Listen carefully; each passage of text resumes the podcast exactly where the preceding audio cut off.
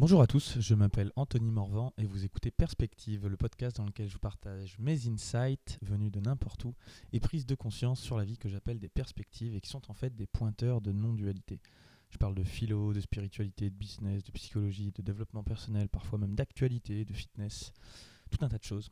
Mais surtout, je parle de moi. Et avec un peu de chance, en parlant de moi, je parle aussi de toi. Il est plus facile de haïr que de réfléchir. Étienne Klein. J'ai récemment vu une vidéo d'Étienne Klein, qui me semble être un, philosophe, euh, et qui parlait de la nuance. J'ai trouvé ça fascinant. C'était une très belle petite vidéo qui tournait euh, sur Facebook, où il disait qu'en gros, bah, la nuance, ça euh, ça vend pas.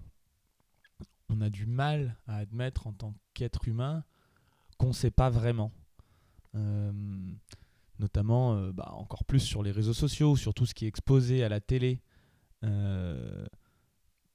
Bah, c'est dur de dire, euh, bah, en fait, tu vois, je sais pas exactement, mais probablement, ou statistiquement, ou au fond de moi, ce qui m'a été appris, euh, ce serait ça.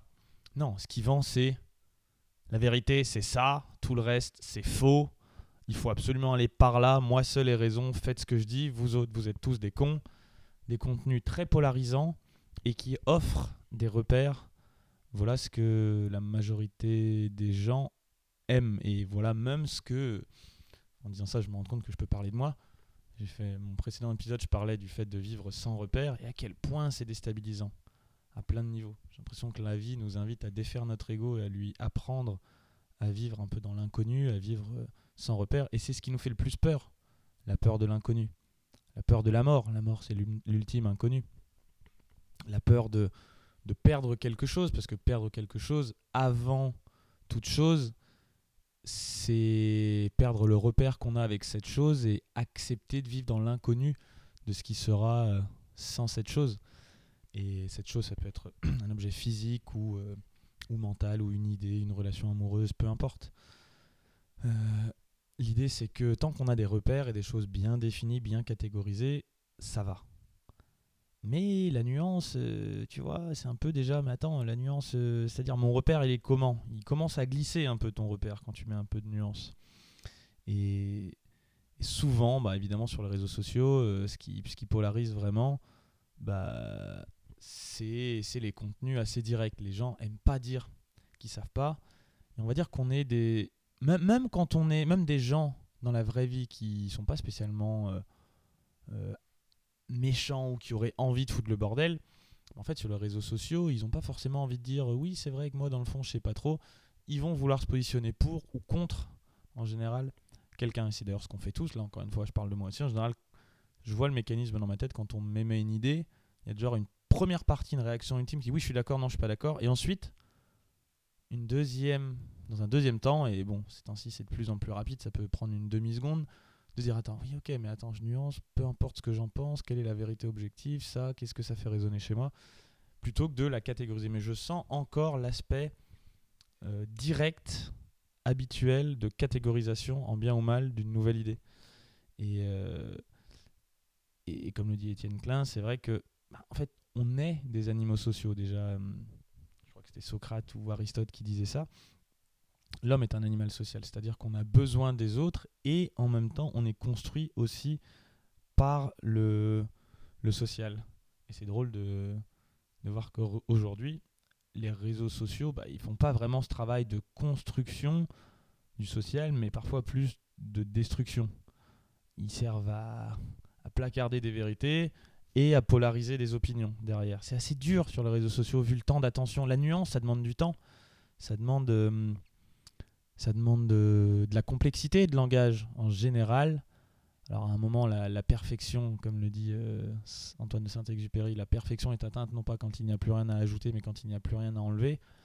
Oui, ok. Et en même temps, je pense que le processus de la nuance et de la pensée en nuance ou de la pensée complexe implique un certain langage, implique un temps, euh, plusieurs passages entre thèse, antithèse, synthèse pour se réunifier à un autre niveau et ensuite recommencer quelque part à l'infini.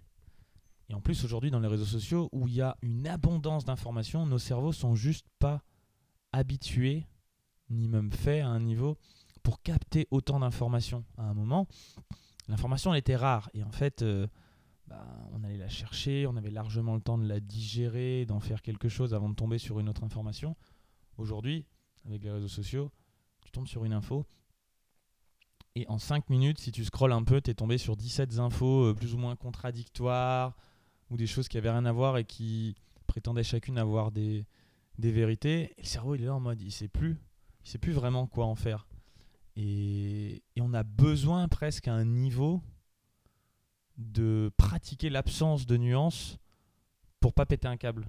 Parce que si tu commences à nuancer tout ce qui t'arrive dans la gueule, vu la quantité d'informations qu'il y a sur les réseaux sociaux, par exemple, ou, ailleurs, hein, même à la télé, mais c'est vrai que les réseaux sociaux, c'est quand même amplifié. Si tu commences à tout nuancer, ben en fait, si on dit, si on admet que ça prend du temps, le temps que l'info rentre et qu'elle descende complètement dans, dans ton conscient et qu'elle fasse son chemin, admettons même que ça prenne quelques heures de pratiquer vraiment un processus conscient ou inconscient de nuanciation du profo pour savoir vraiment ce qu'on en pense et puis d'égaliser un petit peu euh, plusieurs polarités, bien mal, ou, ou, vraiment essayer de prendre en compte l'argument opposé. C'est Charlie Munger qui dit qu'il il ne considère qu'il euh, une idée comme étant sienne que s'il connaît les arguments de, de, son opposant mieux que lui. Et Charles Darwin disait aussi quelque chose du style euh, qui, qui, la façon dont il travaillait ses théories, c'était d'aller trouver des gens plus intelligents que lui et qui n'étaient pas d'accord avec lui pour voir si vraiment son idée euh, pouvait s'intégrer avec la leur, s'enrichir et si elle commençait à tenir la route euh, après beaucoup de discussions. Et encore une fois, là, c'était pour nuancer. Et tout ça, ça demande beaucoup de temps. Et du coup, comme le dit Étienne Klein, il est plus facile de haïr que de réfléchir. Et on, aurait pu dire aussi à un niveau, il est plus, plus facile de dire que c'est bien que de réfléchir, mais en fait, évidemment, le problème quand on dit que c'est bien, même si c'est un jugement à un certain niveau, on peut dire qu'on est en train de haïr les personnes qui pensent euh, quelque part l'inverse. C'est vrai que sur les réseaux sociaux, moi j'ai pu aussi le constater avec les nombreuses pubs que je peux faire sur Alpha Body. Combien de fois j'en ai pas vu des mecs qui voient, qui me voient torse nu, avec des livres derrière, et en train de partager un message euh, de, nutrition? Évidemment, déjà, euh, bah, c'est une pub, je sais très bien que elle doit être elle est à un niveau nuancé, mais pas tant que ça. Si elle est trop nuancée, je perds les gens, et puis en fait, ça intéresse plus personne. Et puis les, le but, c'est que euh, ce soit rapide, que ça fonctionne, qu'en 15 secondes, on ait compris l'idée principale. Donc forcément, bah, moi-même, je limite la nuance quand je sais qu'il s'agit de, publicité et de marketing, quitte à nuancer beaucoup plus derrière, une fois que les gens ont vu une première vidéo, puis une deuxième vidéo, nuancer dans les emails, dans dans les vidéos et bien plus encore une fois que les gens rejoignent la communauté et le coaching. Là, on nuance complètement et on apporte vraiment tous les outils, mais il faut y aller par petites touches. Mais je vois aussi surtout à quel point les gens vont se dire que ah bah voilà un gros débile euh, musclé avec des livres derrière, c'est pour faire genre, mais c'est sûr qu'il a jamais lu un seul de ses livres. Euh, ou alors, euh, je sais même plus ce que j'ai. Tous les trucs quand j'ai oui, c'est sûr, t'es es dopé. Ou encore, c'est pas chez toi. Enfin, je reçois tout un tas d'infos où je me dis, mais, mais en fait, oui, c'est beaucoup plus facile de, de haïr que de réfléchir. Et en même temps, je le vois aussi chez moi. Il y a plein de fois, encore une fois, très rapidement, quand je vois une idée passer, je me dis, putain, quel truc de merde. Là, je fais, ah, attends, euh, en vrai, il y a de l'idée quand même derrière. Je suis pas complètement d'accord, mais de ce point de vue-là, ça se comprend. Et, et c'est là où on en revient un peu plus profond encore à cette phrase magnifique des Cartolets qui dit, euh, et qui pour moi représente l'amour, la compréhension, le pardon, c'est cette idée de, bah ouais, si tu te mets, si tu prends vraiment le temps de nuancer, de retirer toutes tes abstractions historiques et tes constructions sociales à toi, et que tu te mets pleinement dans les pieds de l'autre être humain, conscience en face de toi, en fait, tu peux plus le haïr, tu peux juste que comprendre exactement ce qu'il vit et te rendre compte qu'à ta place, à sa place, tu aurais fait pareil. Et en même temps, notre cerveau y consomme euh, du glucose et puis euh, tout ce qui est les biais cognitifs ou nos prismes de perception de vision, bah, ils, existent aussi et pour tout un tas de bonnes raisons pour réussir à survivre euh, dans la vie, à travers l'évolution, pour prendre des décisions rapides, pour pas se faire bouffer par un tigre, bon, j'en passe, c'est des meilleurs.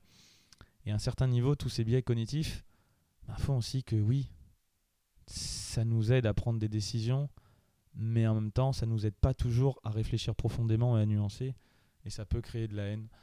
Et je trouve ça intéressant. Je suis même pas en train de faire un plaidoyer pour arrêter ça. Dans le fond, je comprends tout à fait. Je me rends compte en ayant fait ce podcast que moi-même, j'utilise le manque de nuances dans mon marketing à certains niveaux. Pas dans ce podcast, au contraire. Pour certains, on va dire que je nuance un peu trop. Mais en même temps, c'est aussi justement le but. Mais qu'à plein de niveaux, on peut pas nuancer. Et la non-dualité inclut la nuance et la non-nuance, bien sûr.